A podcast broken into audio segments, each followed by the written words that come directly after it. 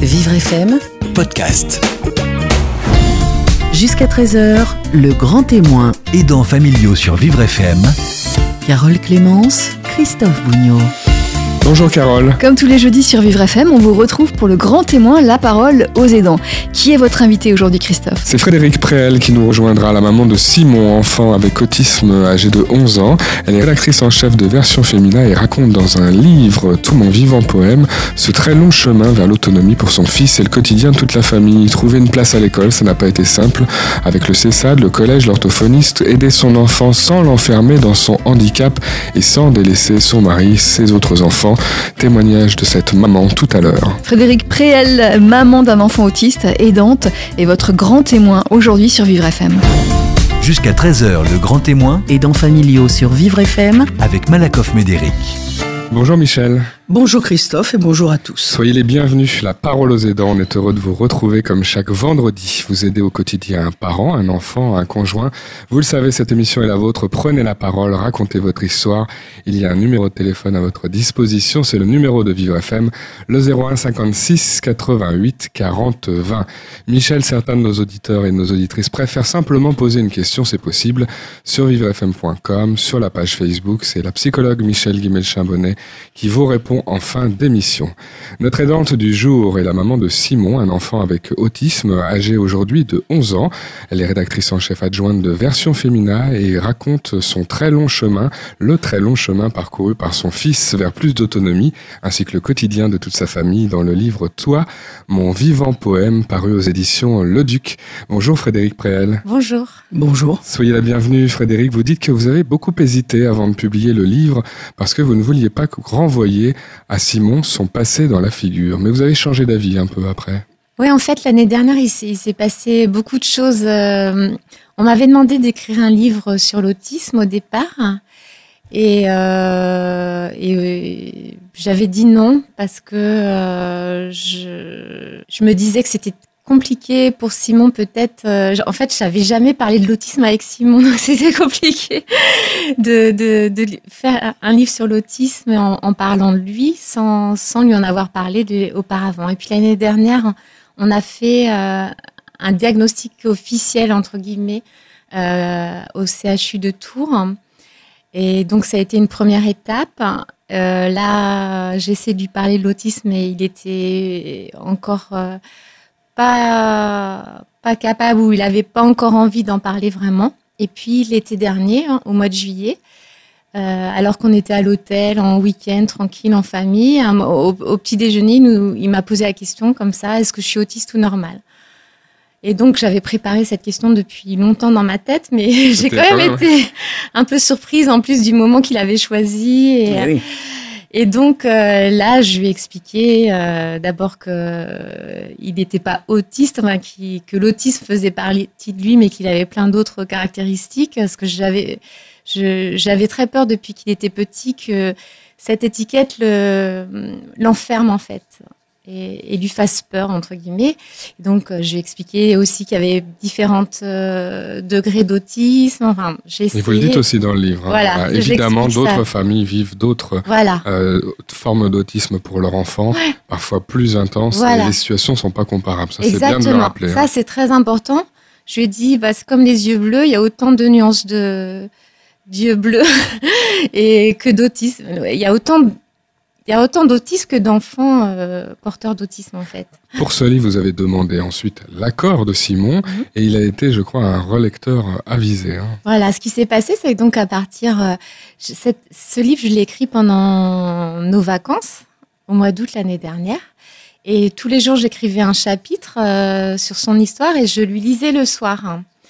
Et euh, d'abord pour avoir son accord, et en plus, euh, il, a une mémoire beaucoup plus importante que moi, donc certaines fois, il modifiait, il m'a dit ah non là, tu t'es trompé, c'était pas à ce moment-là. Euh, Voilà, il m'a demandé d'enlever certains passages, évidemment que ce que j'ai respecté.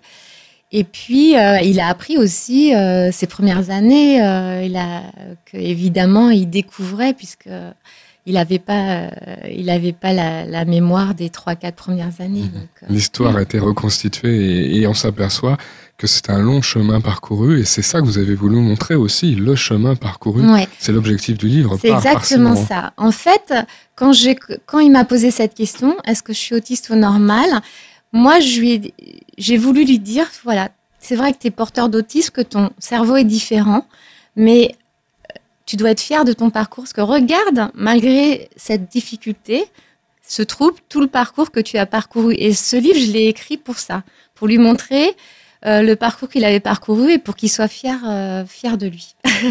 Michel Guimel-Chambonnet.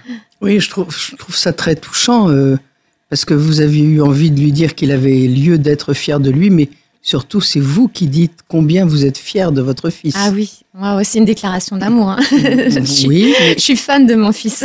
oui, mais pas seulement une déclaration d'amour. Euh, c'est aussi le- la reconnaissance de, de l'effort qu'un enfant peut faire pour s'adapter euh, le plus possible et le mieux possible à la société. Et c'est vraiment un gros travail. Mm. C'est un travail pour tous ceux qui vont bien et à plus forte raison pour ceux qui ont des difficultés.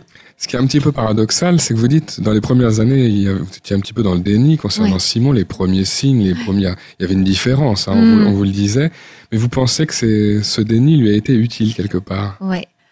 Ben, c'est ce que je disais tout à l'heure. euh, alors ça, c'est mon point de vue personnel. euh, J'en ai discuté avec d'autres parents qui sont pas d'accord, mais c'est mon point de vue personnel. Je- je- je- J'avais peur effectivement que, que cette étiquette euh, Oui. Oui. l'enferme. C'est-à-dire que si à 5 ans ou 6 ans, on lui avait dit, va voilà, euh, t'es porteur d'autisme, que ça, du coup, ils se sentent pas capables de faire plein de choses, que du coup, euh, il, il- il ait interdit, peur, que ça soit presque ça. une fatalité, en Et fait. qu'il n'y ait plus de marge de progression. Voilà. C'est vrai, Michel, que Oui. des familles nous racontent ça, Tout à malheureusement. fait, On leur fait. dit votre enfant euh, a ceci et votre enfant ne parlera pas, ne marchera pas. Souvent d'ailleurs, euh, ces, ces gamins-là démontrent le contraire. Ah ben bien sûr. Vous vous souvenez, une fois, on a reçu ici un parent qui nous a dit que on, on avait, les médecins avaient expliqué à l'hôpital, à la naissance de l'enfant, qu'il fallait qu'il se prépare à- à- au décès de l'enfant. Et euh, ce parent, quand il nous l'a raconté, nous a dit, oui, mais ma fille, elle a 23 ans maintenant. Voilà. Et Ouais. on leur avait dit vraiment tout de suite, préparez-vous, votre enfant ne pourra pas vivre.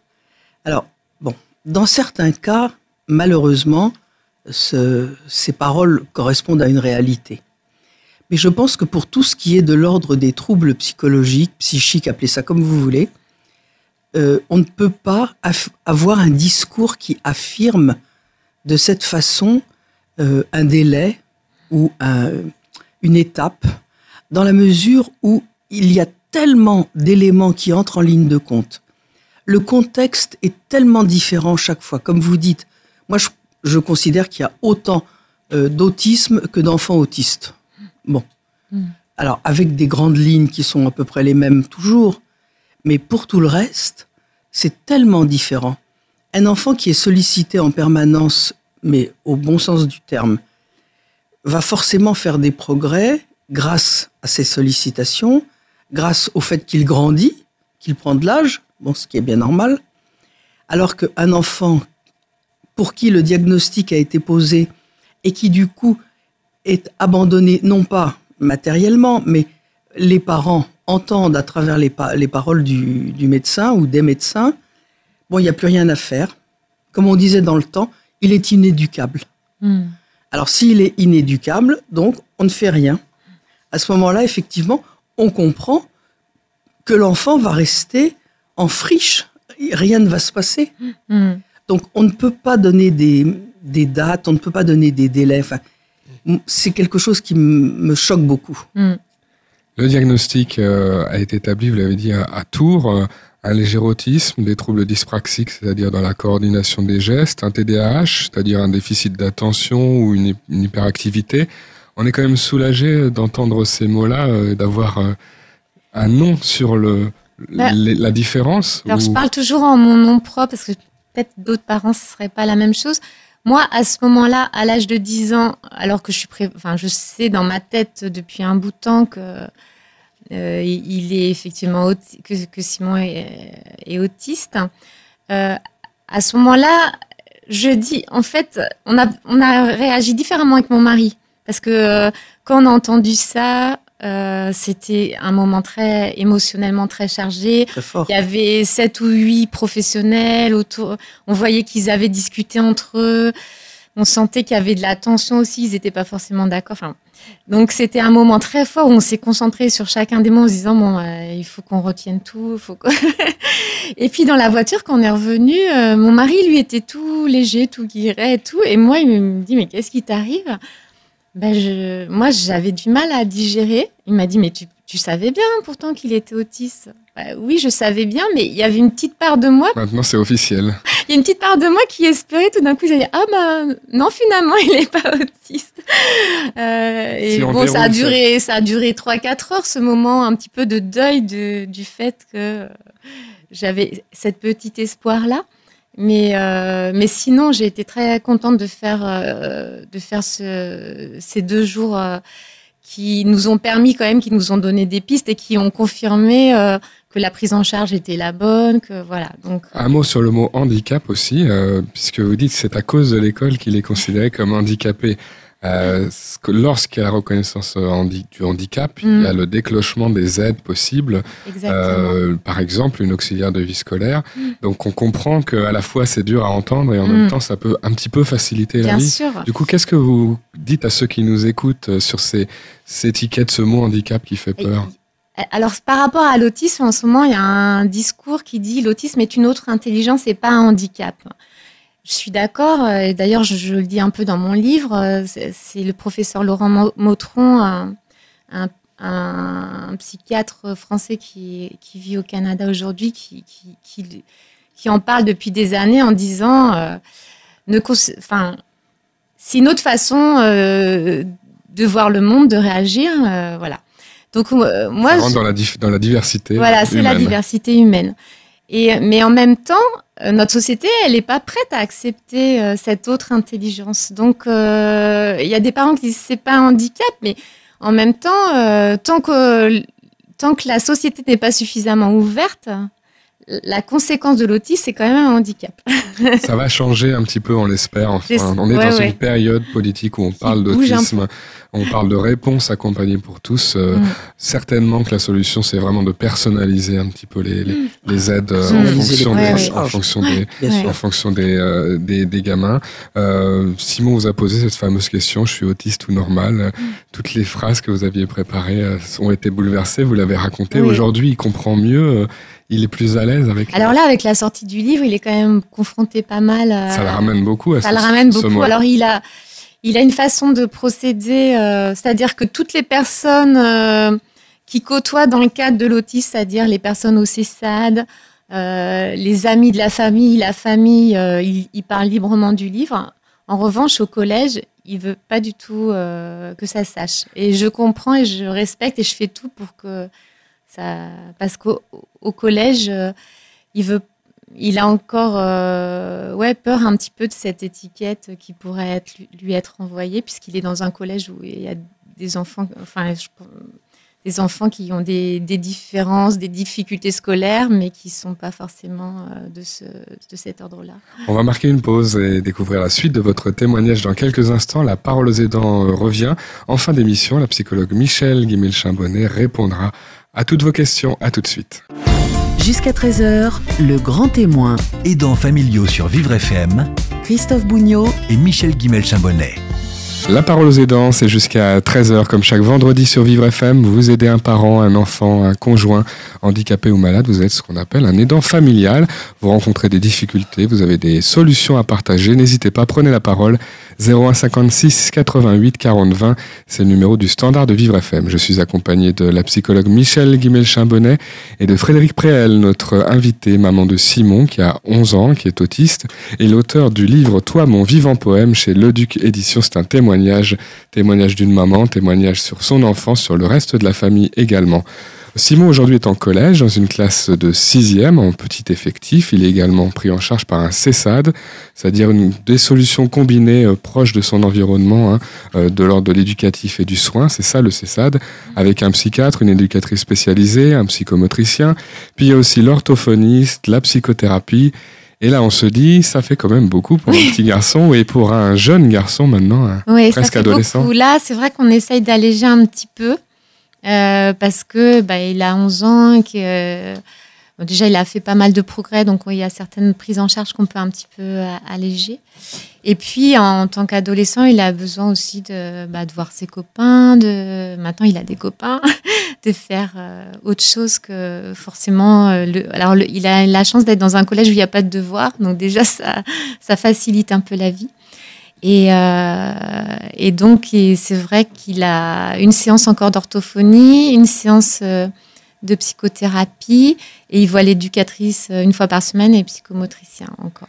Voilà, il y a encore Ça fait évidemment. quand même quatre Quatre rendez-vous. rendez-vous, ouais. Oui, c'est. S'il y avait Ah, des devoirs, euh, il pourrait pas. je pense. Et ça- du temps pour fait les beaucoup. et du Oui. temps pour les copains, ça aussi c'est une petite victoire. hein. C'était compliqué pour lui. Au bout d'un moment, il se était assez lassé assez vite, je pense. Il se distrayait. Oui, en mais il y avait des solutions et il a commencé à, à développer des amitiés maintenant. Voilà, parce qu'en fait, avant, et bah, pendant des années, on va dire jusqu'en jusqu'à 7-8 ans, il voyait quasiment pas les autres autour de lui. C'est-à-dire, euh, à la fin de l'année, si on lui demandait les prénoms des enfants de sa classe, il n'en souvenait d'un ou deux, mais parce que il était dans sa bulle vraiment.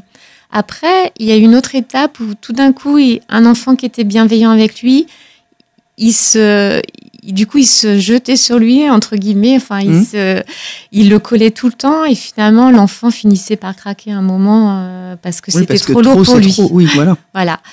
Et, et donc là, et il a bon, ça, ça faisait partie aussi de, du travail de l'éducatrice de, no- de notre discours aussi, c'est de lui dire, bah, il faut que tu laisses aussi les, les enfants respirer. Enfin, C'est un apprentissage. Voilà, c'est un apprentissage. C'est-à-dire que tout ce qui est un peu euh, intuitif pour un enfant euh, ordinaire, on va dire, l'est pas, l'est pas pour un enfant euh, autiste. euh. Il, il faut répéter les choses, lui faire jouer des, petits scénarios. En tout cas, ça nous donne l'occasion de tordre le cou à une idée reçue. Les, les autistes, les personnes avec autisme ont des relations. On dit ils n'ont pas de relations, qu'ils ne Ouais. ressentent Ah, rien. ah ouais. C'est plutôt dans la difficulté de les traduire tels que nous on les entend habituellement. Exactement. Puis c'est comme les émotions. Euh, Simon, c'est une éponge à émotions. Enfin, quand j'entends dire euh, que les, que les personnes avec autisme ne ressentent pas les émotions, c'est tout le contraire. Ils les expriment différemment simplement. Et il faut effectivement. il a probablement beaucoup de difficultés à en faire quelque chose de socialement admissible. Hmm. C'est c'est Mm. là un des vrais problèmes. Mais sinon, bien entendu, enfin, quel est l'individu qui ne ressent pas quelque chose euh, Mhm. au contact des autres ou Mm. d'une situation? Parce que je raconte pour- la mort de mon père, euh, une mort assez brutale, donc c'est vrai que c'était compliqué pour moi. Euh, c'est la personne qui m'a le plus aidé, c'est mon fils, parce qu'il n'avait pas de, de filtre entre guillemets, c'est-à-dire que à un moment, au bout d'une semaine, on va dire, les, les personnes euh, hésitent à reparler euh, de la personne euh, Décédée, dé- hein. décédée.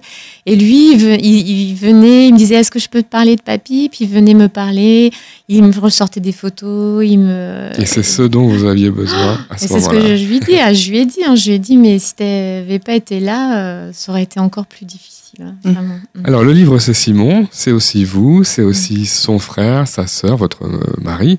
Et on parle de Paul notamment, son grand frère. Oui. Paul a une relation particulière, assez proche euh, Oui, avec, ouais, avec ouais. euh, Simon. Ouais, oui, oui. Et Paul, quand Simon est né, il avait 9 ans. Euh, C'était des- un petit garçon qui a aussi un, un trouble, on va dire, un trouble dyspraxique, donc qui, a eu beaucoup de mal aussi à l'école. Et, euh, quand son frère est né, mais alors euh, c'est tout d'un coup derrière ce petit bébé, ce petit enfant qui était en admiration, ça l'a beaucoup aidé psychologiquement en fait. Lui qui avait beaucoup de mal euh, avec le regard à l'école, il s'est Simon lui a fait beaucoup de bien. Et puis il a eu un petit un peu un parcours un peu euh, compliqué avec un- une dépression à l'âge de 11 ans. Et puis, il a, il a refait euh, une autre dépression à l'âge de, de 18 ans. Et là, Simon, euh, qui était habitué à avoir mon regard porté sur lui, et en fait, c'est montré jaloux de son frère. hein. Euh, Parce que vous étiez. en- voilà, parce que il voyait que j'étais préoccupée par son frère. Et du coup, ça m'a surpris. On a, ça nous a tous un peu décontenancés, mais il était vraiment jaloux. Et puis, il le disait. Et puis, il disait Tu dois t'occuper de moi, pas de Paul. Donc, et ça a été un apprentissage aussi pour Simon. Et, euh, et donc, son frère a, a- a quitté la, la maison. Et, euh, et là, les, les relations euh, se sont un, un- un peu. Un peu normalisées, on va dire, Mhm. et ils se manquent beaucoup l'un l'autre. Là, Paul est en Pologne et Simon le réclame. Équilibré. Les relations sont Équili- équilibrées. Voilà, équilibré, exactement. c'est- vrai que euh, vous racontez dans le livre hein, que Paul a été hyper protecteur. À Mm. 12 ans, il a pris le relais de la babysitter. Ah oui, Euh. Ils- a- euh, oui, vous n'avez ça, pas eu peur à un moment donné qu'il soit justement trop. Mais je Euh, me suis pas rendu compte sur le moment frère. et aujourd'hui c'est vrai que si c'était à refaire je le ferais peut-être différemment. Il s'est beaucoup occupé de son frère, euh, mais alors euh, il prenait le relais de la babysitter, mais là où ça a été plus compliqué, c'est carrément moi j'avais pas deux mois de vacances donc euh, il partait avec son petit frère euh, chez mes parents. Et là toutes les bêtises que pouvait faire son frère et bon il y en avait, il les prenait pour lui en fait, il se sentait responsable. Et c'est là où euh, c'est là où je regrette de ne pas avoir trouvé d'autres solutions. Et, mais je, je m'en suis rendu compte qu'après. Michel. Guimet-Chabonnet, les frères, les sœurs et même mineurs sont des aidants Ah, tout à fait, bien et sûr. avec tout ce qui va avec. Absolument. C'est la raison pour laquelle il faudrait aussi pouvoir euh, leur donner la parole et les écouter, surtout les écouter, parce qu'ils ont une part très active dans la prise en charge euh, du frère ou de la sœur, qu'ils soient plus âgés ou plus jeunes, Mm. peu importe. Mais une part très active dans la prise en charge de celui qui va mal. Mm. Et c'est très impressionnant de voir comment parfois ils se substituent aux parents, comment dans certains cas les parents acceptent et même incitent le frère ou la sœur à prendre leur place quand eux-mêmes sont euh, au bout du rouleau et qu'ils ne savent plus euh, comment faire. Mais je dirais que ce qui est très intéressant et pour tout le monde, vraiment, c'est que chacun reste à sa place. Un grand frère ou une grande sœur n'est pas ni un père ni une mère. Euh, alors qu'il soit proche, qu'il fasse des choses, bien sûr, mais il ne peut pas prendre le rôle de, de parent. Mm. Ne- Oui, C'est ça- pas la même, c'est pas le même rang dans la génération. Petite information pour ceux qui ne connaissent pas l'association JAD. Jade, Ah, oui, Jeunes, pensais. aidants ensemble. Mm. Voilà, vous aurez Excellente association, plein d'infos et oui. plein, de, plein de ressources aussi. Tout à fait, tout à fait. Un mot sur vous et sur le papa aussi, alors puisqu'il en est question dans le Mm. livre. Alors, il y a des beaux messages d'amour d'abord de la part du papa dans des lettres qui sont mises euh, dans, dans, dans le livre. Mm. Vous êtes ce qu'on appelle des aidants, c'est le titre de cette émission, la parole aux aidants. Quel regard vous portez sur votre parcours, vous, de maman Et puis lui, euh, le papa, parce qu'on sait qu'il y a aussi des papas qui, qui, qui ne restent Des, pas ou des qui... papas présents, Ou des papas absents. Ouais. Alors, euh, moi, je, au moment où, euh, où il y a eu un diagnostic euh, plus ou moins officiel de fait, moi, je me suis. euh, des- deux heures après, j'étais dans la recherche des, de thérapeutes, de, de solutions, de ça. Et mon mari était beaucoup plus en retrait et a eu beaucoup plus de mal, je pense, à accepter au départ. D'autant que Simon euh, était très fusionnel avec moi et, et rejetait son père quand il était petit, donc ça a été vraiment très dur. hein. Euh, C'est-à-dire quand, quand mon mari s'approchait de Simon qui était dans mes bras, euh, Simon hurlait. Enfin, donc ça a été vraiment compliqué je- et je, je remercie mon mari d'avoir tenu bon. Mm. Et, euh, et, et je, et je suis admirative aussi de, de ce qu'il a fait parce qu'il y a beaucoup de, de pères qui, qui tiennent pas le coup et qui partent et pour qu'il a chargé trop lourd, de mamans qui se retrouvent seules. Et euh, on a eu, on s'est réparti un peu les rôles. Lui, c'était un peu le le, le rock. Euh, il restait alors, euh, il agissait moins en termes administratifs ou il, il avait moins de, de, de liens avec les thérapeutes, mais c'était lui qui me soutenait en fait. il, il était mon aidant Bien à moi. Bien sûr, oui, mais c'est très important. Bien sûr. Donc, euh, et puis il y avait, il y a aussi ma fille, euh, alors Solène qui est psychologue aujourd'hui, euh, et c'est vrai que elle a, elle a, pas contrairement à son frère qui était beaucoup plus affectivement, elle a su rester aussi en retrait et me soutenir. D'ailleurs, le jour où, où Simon m'a posé la question est-ce que je suis autiste ou normal, elle était là. Et c'est dans ses yeux que j'ai j'ai pris la force de répondre à Simon. C'était un grand moment. Bah, vous Oui, êtes oui. très entouré, alors on comprend. Ah, hein, j'ai la chance d'être euh, ouais, magnifiquement entourée. Et vous, vous avez pu aider, concilier Mm. aussi votre vie professionnelle. Il y a Mm. des aidants pour qui c'est difficile, hein, oui. qui, ou qui s'enferment par les circonstances euh, Mm. complètement dans une vie avec leur, leur enfant. euh. Alors j'ai senti très vite que mon travail, euh, euh, je suis journaliste et allait m'aider à tenir le coup en fait. Donc euh, c'est vrai que euh, Parce que c'est une ouverture permanente vers l'extérieur. Voilà, exactement. Ça m'a permis de, de- Je pense que si j'étais, si j'avais abandonné mon travail, j'étais restée à la maison, j'aurais eu beaucoup plus de mal à reprendre euh, de l'oxygène. Euh, C'est un métier je- vraiment. Enfin, c'était mon rêve de faire ce métier je- et c'est et je suis. C'est une passion, donc c'est vrai que ça m'a beaucoup aidé. Après, j'ai eu aussi de l'aide au, sein de mon journal, enfin, de compréhension de la part de, de mes collègues. Donc, euh, c'est ça aussi qui m'a aidé, c'est-à-dire que euh, certaines d'entre elles euh, jouaient un peu les rôles de, de thérapeute avec moi.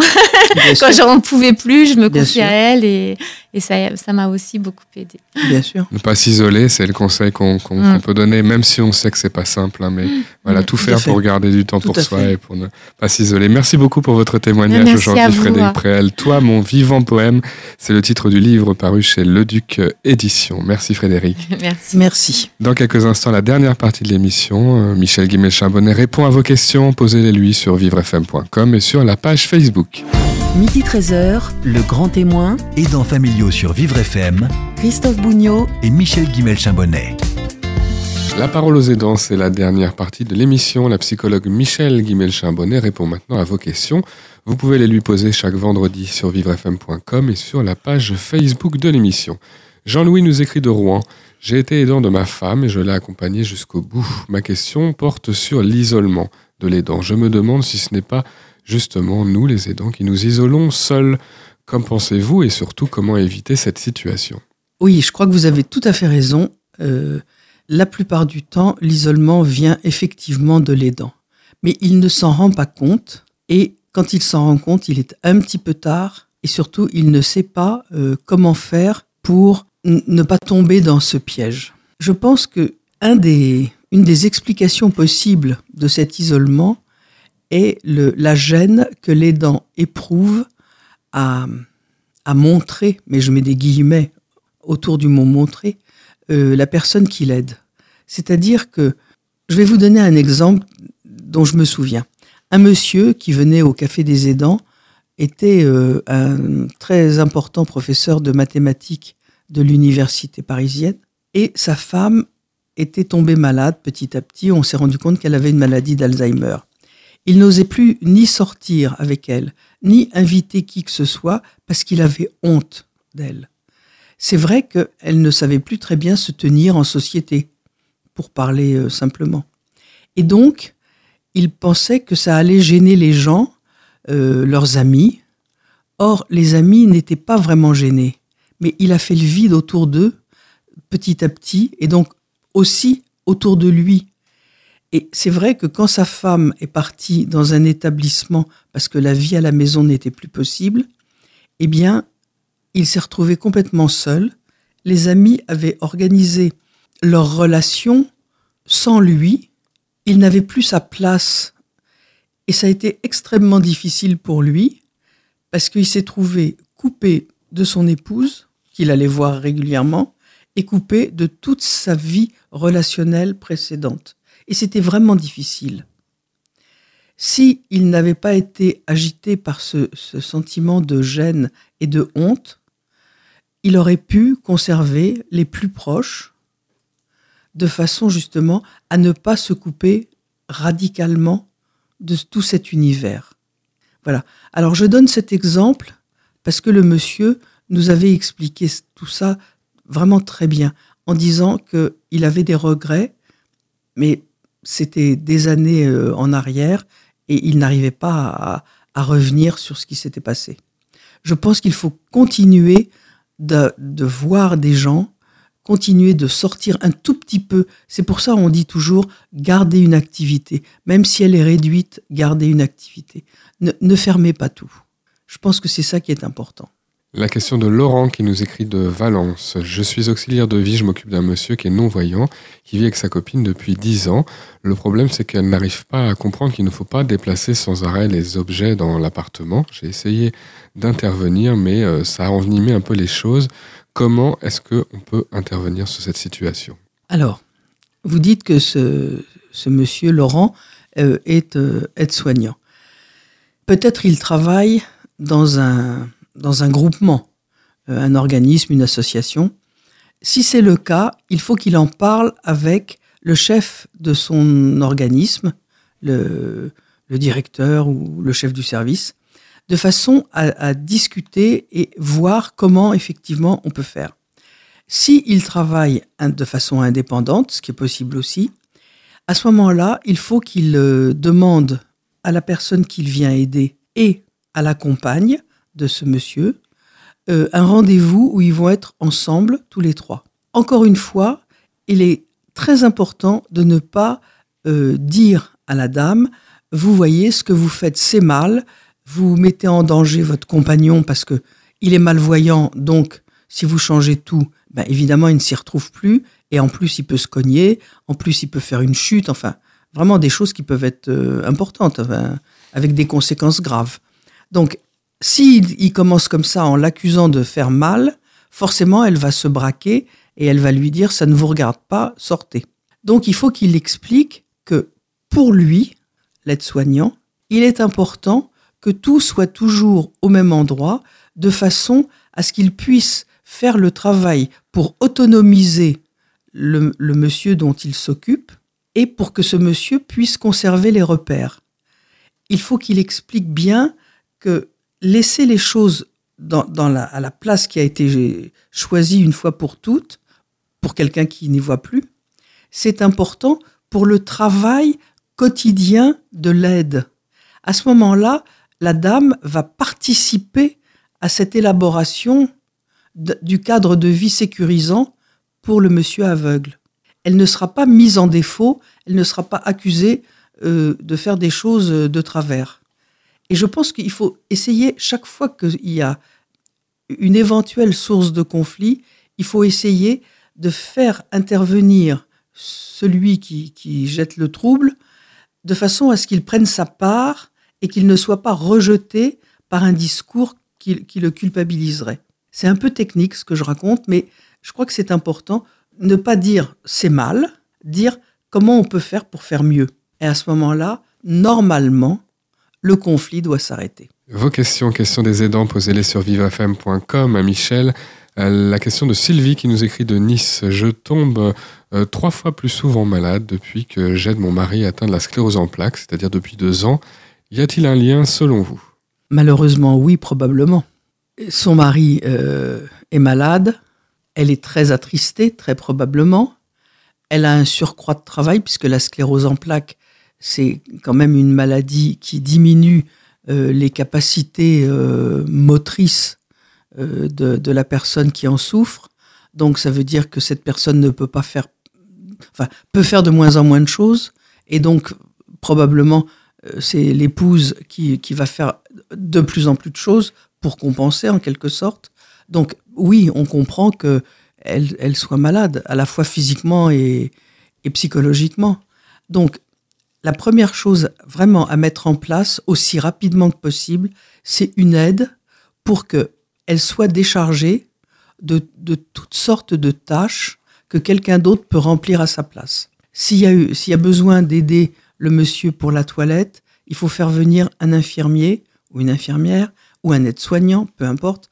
C'est une prescription médicale, c'est pris en charge par la sécurité sociale, donc c'est forcément possible, même quand on n'a pas beaucoup d'argent si elle, euh, si elle a envie de travailler, si elle travaille encore et qu'elle ne peut pas euh, préparer tous les repas, elle peut demander le portage du repas, au moins pour le repas de midi, pour son mari pour qu'il ait à manger correctement et qu'elle soit déchargée, elle, à la fois des courses, de la, de la fabrication du repas et puis de l'aide au repas. Bon.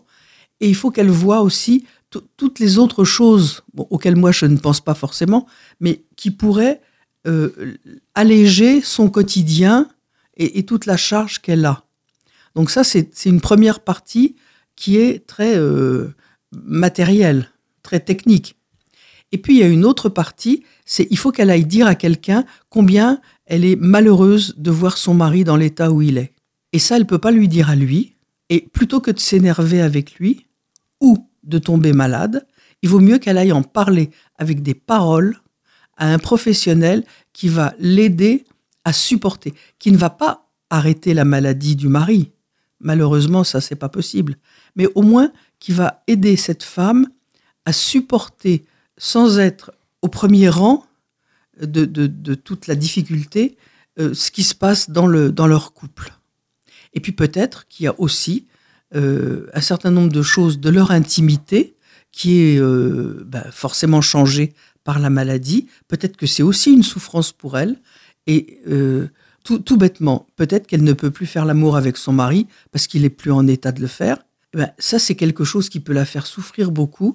Et plutôt que d'être malade ou plutôt que d'engueuler son mari, c'est mieux qu'elle aille en parler à un professionnel qui va soit lui dire qu'il y a plein d'autres façons d'avoir du plaisir, il faut pas l'oublier, et, et, aussi lui dire que elle n'est pas forcément en cause et c'est pas forcément quelque chose euh, qui, qui doit empoisonner leur vie pour, pour le temps qu'il leur reste à vivre ensemble. Question d'Anaïs qui nous écrit de Chartres. Aider un enfant malade au quotidien peut coûter cher. Sur le long terme, l'aide apportée à un proche euh, en perte d'autonomie, liée à l'âge, à la maladie ou au handicap, nous rend pauvres. Ça a été mon cas, pauvre sur le plan financier, mais aussi social, culturel et professionnel, puisque je suis passé à mi-temps pour aider mon fils qui est polyhandicapé. Pourrais-je un jour retravailler à plein temps me permettre de vivre ma vie? Ben, On lui souhaite, bien sûr. Alors c'est vrai que ça appauvrit. C'est la raison pour laquelle il faut vraiment demander toutes les aides financières auxquelles on peut prétendre. Et il y en a beaucoup plus la plupart du temps que ce que les aidants euh, euh, savent. Euh, il y a les aides qui sont données par la MDPH, il y a les aides qui sont données par l'APA, selon les cas. il y a des aides qui peuvent être parfois données par les mutuelles. Donc il ne faut rien négliger, il faut vraiment frapper à toutes les portes. Je sais que des personnes disent oui mais j'ai pas envie de demander l'aumône. C'est pas une aumône, c'est un droit, c'est inscrit dans la loi en France. On a cette chance et il faut le prendre comme ce que la société doit à ses citoyens. C'est tout. Donc il faut demander toutes les aides euh, auxquelles on, peut prétendre. D'autre part, en ce qui concerne l'appauvrissement social culturel euh, et, relationnel. Oui, c'est vrai, mais justement, nous, même cette émission, on essaye de, bien rappeler à, tous les aidants qu'il ne faut pas qu'ils abandonnent leur vie sociale. Elle va forcément changer de forme, mais en tout cas, elle peut être conservée. Elle, même si elle est un peu plus euh, réduite, elle doit être conservée. Des activités doivent être conservées. Et heureusement, il existe de plus en plus de structures qui peuvent, surtout pour un enfant polyhandicapé, euh, qui peuvent accueillir la personne dépendante de telle sorte que la famille puisse souffler un peu. il y a quelques heures, la bah, journée, un peu plus, plusieurs jours. Enfin, il y a, sûr, l'accueil de jour, euh, l'accueil temporaire, euh, les vacances. Il y a, heureusement, il y a quand même de plus en plus de structures qui existent et qui peuvent permettre de soulager la famille et il faut les utiliser absolument et sans aucun sentiment de culpabilité. Posez vos questions à la psychologue Michel Guimel-Chambonnet. Elle y répond chaque vendredi. Vivrefm.com, la page Facebook. Vous souhaitez raconter votre histoire, témoigner dans l'émission. Téléphonez au 01 56 88 40 20. D'autres témoignages dès vendredi prochain. Merci Michel. Au revoir Christophe.